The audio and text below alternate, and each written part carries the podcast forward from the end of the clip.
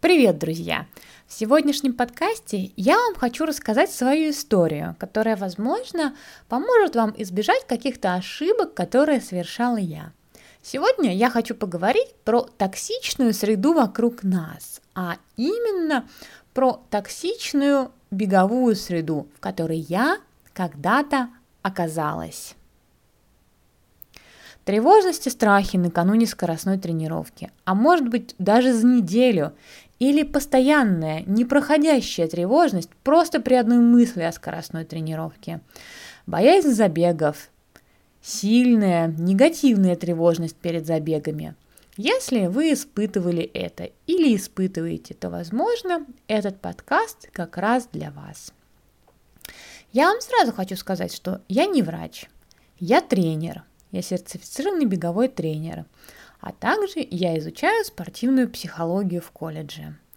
Если вы понимаете, что ваша тревожность уже не дает вам нормально жить, функционировать, то, наверное, стоит обратиться за помощью к специалисту.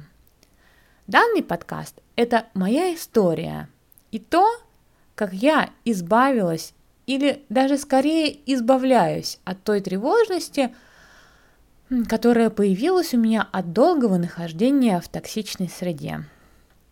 Бегать я любила всегда. Бег был для меня, знаете, такой медитацией, отдушиной от учебы, работы и просто время побыть с собой на природе. Бегать я начала примерно в 2000 году. Еще до 2000 года были какие-то небольшие тренировки в школе, мы бегали какие-то забеги, но можно сказать, что в школе мы почти не бегали. Но именно любительским бегом, постоянным, я занялась именно с 2000 года. Тогда еще не было беговых блогов. Ну, вернее, как, наверное, конечно же, все было, но я об этом не знала. У меня не было беговых друзей, и, конечно же, я ничего не знала о забегах или об их существовании. Я не знала про скорость, с которой бегают, про пульс. Честно, я не знала ничего. И это был кайф. Я просто делала то, что люблю, и это приносило мне огромное удовольствие. В любую погоду, в любое время суток. В моей голове никогда не проскальзывала мысль о том, что слишком мокро, слишком холодно, слишком темно идти бегать.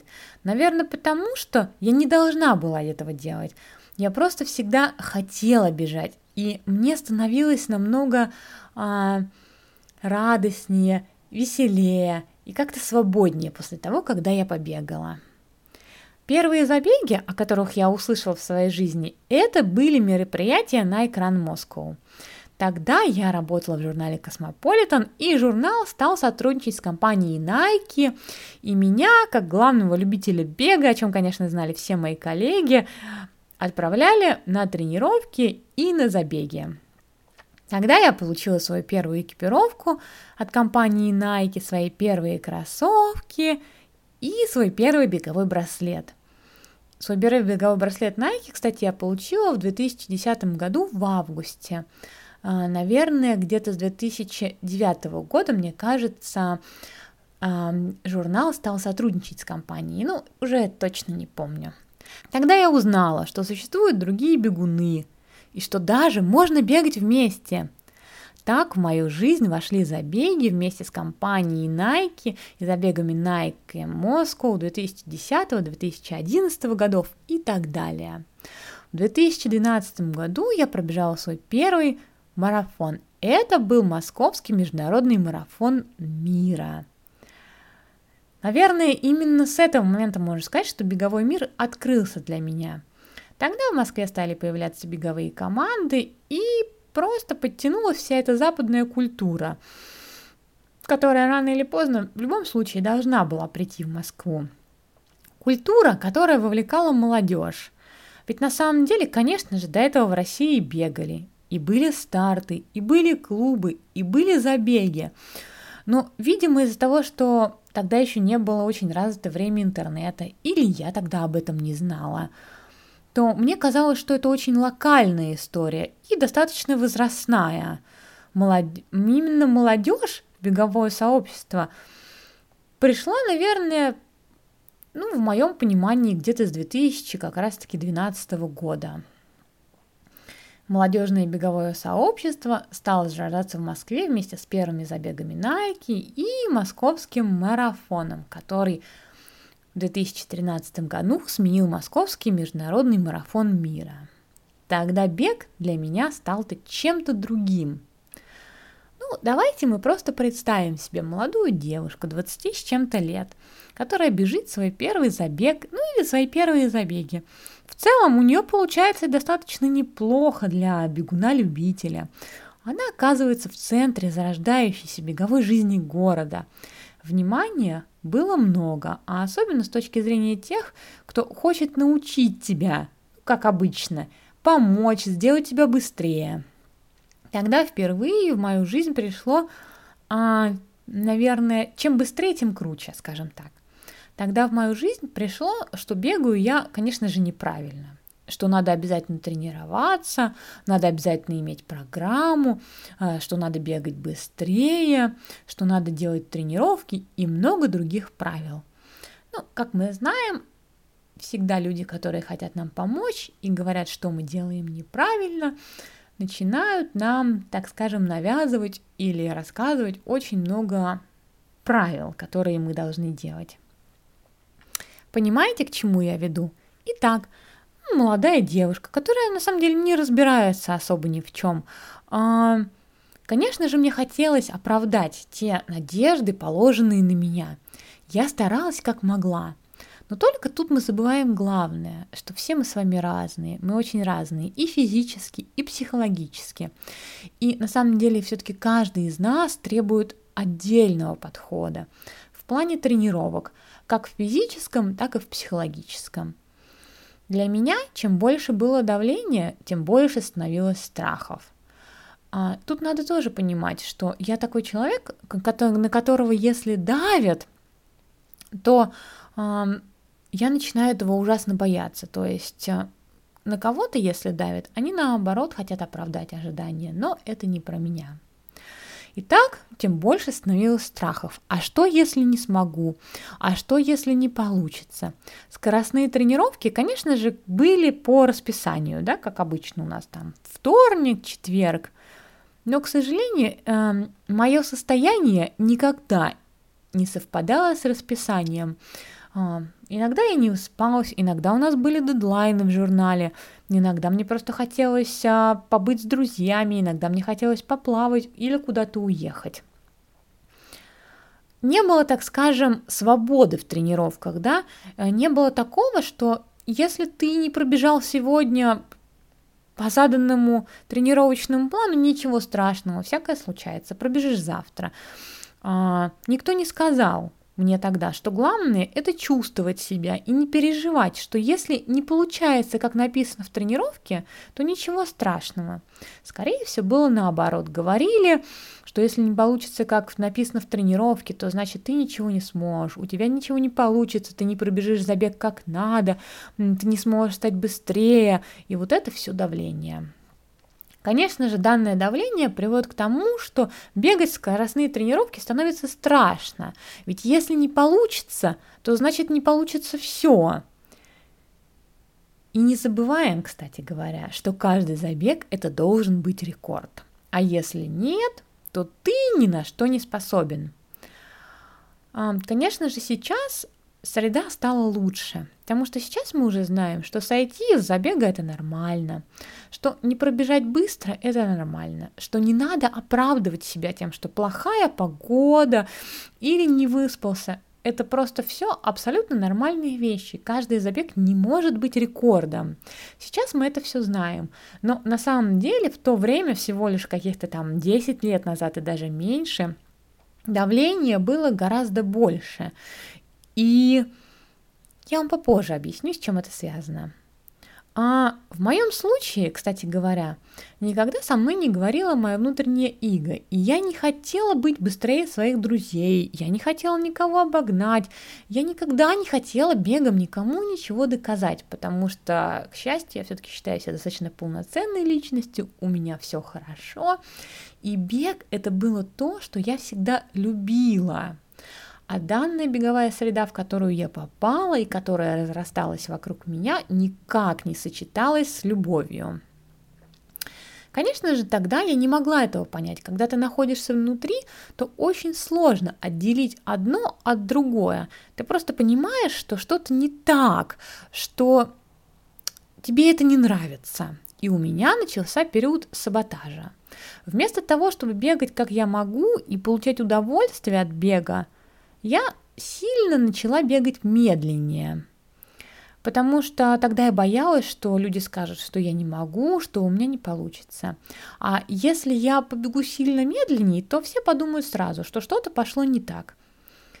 Это был мой выход из токсичной среды.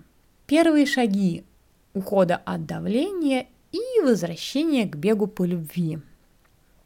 А что дальше? А, кстати, я вам хотела сказать про то, почему так получается, почему так получилось, что на тебя возлагают очень сильные надежды, которых ты не можешь оправдать. А, скажем так, это все иго тренера. Потому что когда тренер видит более-менее быстрого бегуна, да, он думает, что сейчас мы сделаем чемпиона, и потом я, как тренер, конечно же, смогу вырасти, ко мне придут другие люди, они будут мне платить за это деньги. То есть вопрос не всегда в деньгах, вопрос иногда в том, что а, состоявшийся ли тренер, можешь ли ты вывести какого-то а, бегуна из среднего любителя на какой-то уровень. И тут я на самом деле думаю основное зло, потому что тренер а, не видит а, индивидуального человека за бегуном. Он видит просто какого-то более-менее талантливого бегуна и начинает загонять его. А кто выживет, тот выживет. Я думаю, всем вам это знакомая история, которая происходила во многих беговых клубах в Москве, где людей просто загоняли до травм, где людей загоняли до ненависти к бегу. Кто выживал, тот выживал. И в этом, конечно, нет ничего хорошего. А что дальше? Страхи беговых тренировок, страхи забегов, они остаются с тобой надолго. Как я уже вам сказала, что потом беговое сообщество начало расти, все больше любителей клали свое здоровье ради достаточно средних беговых результатов. И нездоровая обстановка только возрастала. К тому моменту я уже а, мне уже было так некомфортно, я уже понимала, что мне нужно от этого отходить, и я уже это делала. Смотря сейчас назад, я понимаю, как многие из тех, кто приходил в бег, пытались закрыть свои травмы и проблемы тем, что они просто лучше многих других. Многие бегуны-любители не просто все время, все здоровье отдавали ради тренировок, но и какое-то свое будущее. Главный вопрос сейчас мой, а зачем? Ведь все мы понимаем, что, допустим, там 2.50 в марафоне – это очень посредственное время. Да, конечно, это быстрее, чем многие любители. Да, это э, невероятно быстро для любителей, но это космически далеко от профессионала. Или даже 2.40 – это космически далеко от профессионалов. Только надо не забывать, что любители – это любители, у них, по идее, должна быть другая жизнь, а бег – это лишь хобби. Но многие, чтобы достичь данных цифр, не просто тренировались больше, чем профессиональные атлеты, вкладывали больше ресурсов, но и рисковали своим здоровьем, если вы понимаете, о чем я. Так в чем мой, так скажем, поинт? Что токсичная среда начинается там, где иго начинает доминировать у тренера, у бегуна – а где здравый разум больше не работает. Сейчас я вспоминаю, как мой тренер проклинал меня, когда в 2014 году я ходила на Эльбрус, когда я ездила в Австрию, в Альпы, э, когда я ездила в Швейцарию, когда я каталась на лыжах, когда я ездила серфить. Он говорил, что тогда мой результат на марафоне мог быть намного выше, я могу выбежать прямо сейчас из этих несчастных трех часов, если только перестану заниматься ерундой. И знаете что? Сейчас, оглядываясь назад, я понимаю, что восхождение на Эльбрус, поездки по горам, лыжи в Швейцарии – это моя жизнь, это мои эмоции, это мое впечатление, это мои приключения. И сейчас я безумно рада, что тогда я выбрала это, что я выбрала жизнь, а не тренироваться ради какого-то абсолютно посредственного результата. Мы любители, а не профессионалы. Мы должны выбирать семью, отдых, развлечения, и только потом результаты. Думаете, я бы променяла сейчас Эльбрус, Швейцарию и мои поездки, допустим, даже на 2,50 на марафоне? Да никогда. Цифры – это цифры. И всегда кто-то будет лучше, всегда кто-то будет хуже. Надо не забывать, что бег для любителей – это фитнес. Это невозможность доказать кому-то что-то. И честно, оглядывая сейчас назад, мне очень жаль себя тогда. Ведь какое-то время я очень переживала по поводу результатов. И, конечно же, я думала, что это самое важное. Как я уже говорю, когда ты находишься в этой среде, ты окружен такими же людьми, ты окружен тренером, ты окружен командой, которые только этим и живут, а ты, конечно же, тоже начинаешь только этим жить. Но я очень рада, что данная иллюзия меня очень быстро отпустила. Среда была очень токсичная. Бегуны, которые постоянно обсуждают, как плохо ты бежишь. Тренер, который постоянно говорит, что ты можешь лучше. А, и все это приводит, конечно, к ненависти к бегу. И все мы знаем, что любитель от слова по любви. Я не перестану повторять, что если вы чувствуете, что находитесь в токсичной среде, что на вас а, накладывают ожидания, которые вам не нужны, что с помощью вас пытаются сделать себе имя или доказать себе что-то, уходите. Осознание того, что любительский век все-таки не про результат, а про здоровье, веселье, путешествие на забеге – это самое важное. Убирайте токсичных людей из вашей жизни, тех, кто не делает больше ничего, допустим, кроме как бегает, тех, кто говорит только о себе, только о результатах, только о скорости. Задумайтесь, что же в их жизни есть еще важного, чем они живут. Давление, ожидание, неправильная реакция на неудавшуюся тренировку и многие другие вещи не просто способствуют потере уверенности в себе, но также часто вызывают желание просто перестать заниматься спортом, отвращение к спорту. Такое бывает не только в беге. Токсичная конкурентная среда, она везде. Но опять же, если мы говорим про профессиональный спорт, это одно. Если мы говорим про любительский спорт, это другое. Сейчас мы с вами говорим, как я уже сказала раньше, конечно же, просто про любителей, да, про людей, которые встали с дивана в 30 лет, начали бегать и с помощью бега пытаются доказать, что они лучше других. Не так давно у нас на лекции а, был разговор про такой термин, как мачизм, от слова матча. И данный термин был связан с абьюзерами, которые любыми способами должны доказать другим, что они самые лучшие. Наша лекция была более, так скажем, примером между отношениями мужчин и, мужчин и женщин, но в целом данный термин описывает поведение очень многих спортсменов-любителей – которым очень необходимо хвастаться своими победами, а наслаждаться восхищением других людей. Часто для этих людей не важно, по сути, их результат, а, что, скажем так, он действительно очень посредственный целом, да, на арене, так скажем, бега. А, а ресурс, который они вложили, в разы больше, чем у любого профессионального атлета, вкладывающего в себя. Но данный просто анализ вложений и результата – как раз показывает, что просто мы любители. И как я сказала ранее, ни один результат не достоин лишения себя времени с друзьями, семьей, путешествий, приключений, еды, попробовать что-то новое. Как говорится, я выбираю жизнь, полную удовольствий, и вам рекомендую. И если вернуться немножечко назад, то очень важный этот момент, то, сколько мы вкладываем и что мы получаем.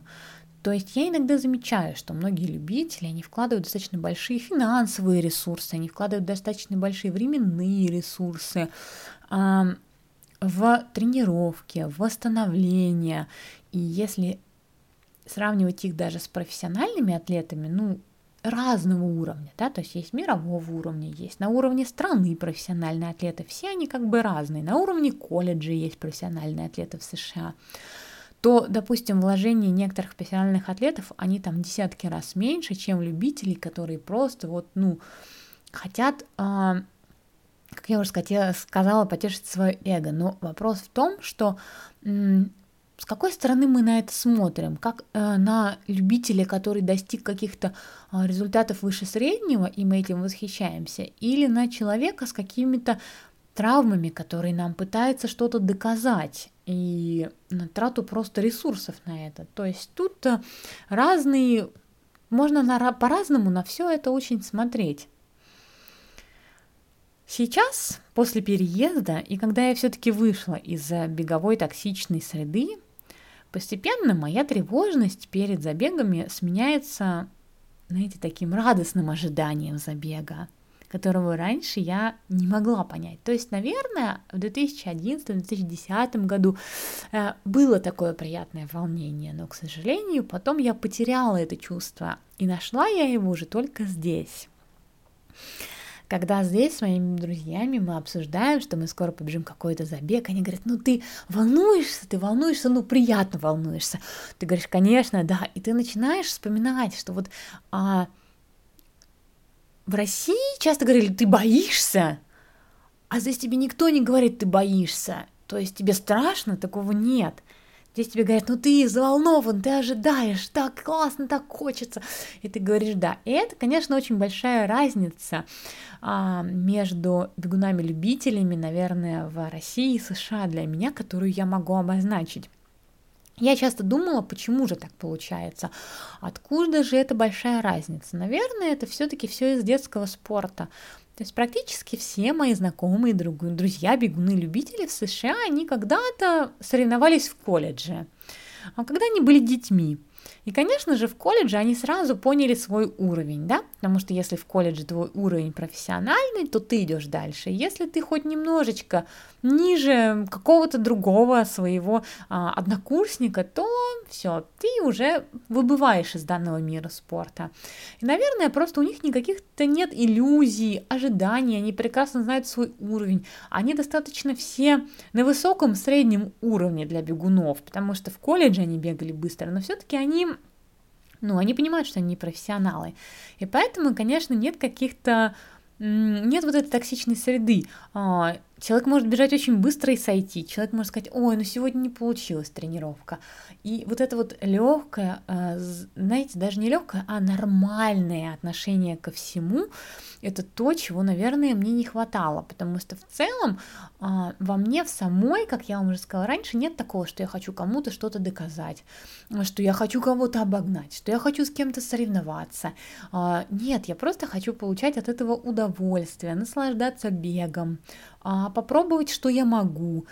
Но все это должно быть в здоровом так скажем, в здоровой среде, да, без эм, каких-то насилий над собой, без издевательства над собой, просто гармонично. Могу, могу, не могу, не могу. Э, мне сейчас опять э, начинает нравиться бегать быстро. И главное, я понимаю, что не каждый день я могу. Жизнь это жизнь, и в ней, к сожалению, нельзя четко следовать плану. И нам как бы нам не хотелось следовать четко этому плану. И если что-то вдруг идет не по плану, то это совершенно не означает, что ты а, обречен на, на провал или что у тебя ничего не получится. Нет, просто план, он и есть для того, чтобы его постоянно корректировать, видоизменять и улучшать под нашу жизнь и под нас. Как беговой план, так и в целом наш да, какой-то жизненный план. А на этом я хочу сказать, что, наверное, все мы с вами когда-то в той или иной мере испытывали какую-то вот а, токсичную, нездоровую среду вокруг нас. И я надеюсь, что мы больше будем говорить об этом честно, открыто, чтобы помочь а, другим людям осознать какие-то вещи, возможно, уйти от них. Ведь а, даже если вы тот человек, который не создает токсичную среду, допустим, а оказался в токсичной среде, то людям, которые ее создают, без вас никак. Если вас не будет, то им, так скажем, не перед кем будет хвастаться, а, не перед кем будет тешить свое самолюбие, да. То есть даже люди, которые не создают, а просто оказались в токсичной среде, Если они это осознают и будут постепенно уходить от токсичной среды, то и среды самой не будет. Я надеюсь, что этот подкаст был вам интересен, полезен, вы узнали, возможно, что-то новое для себя. А, до скорых встреч. Пока.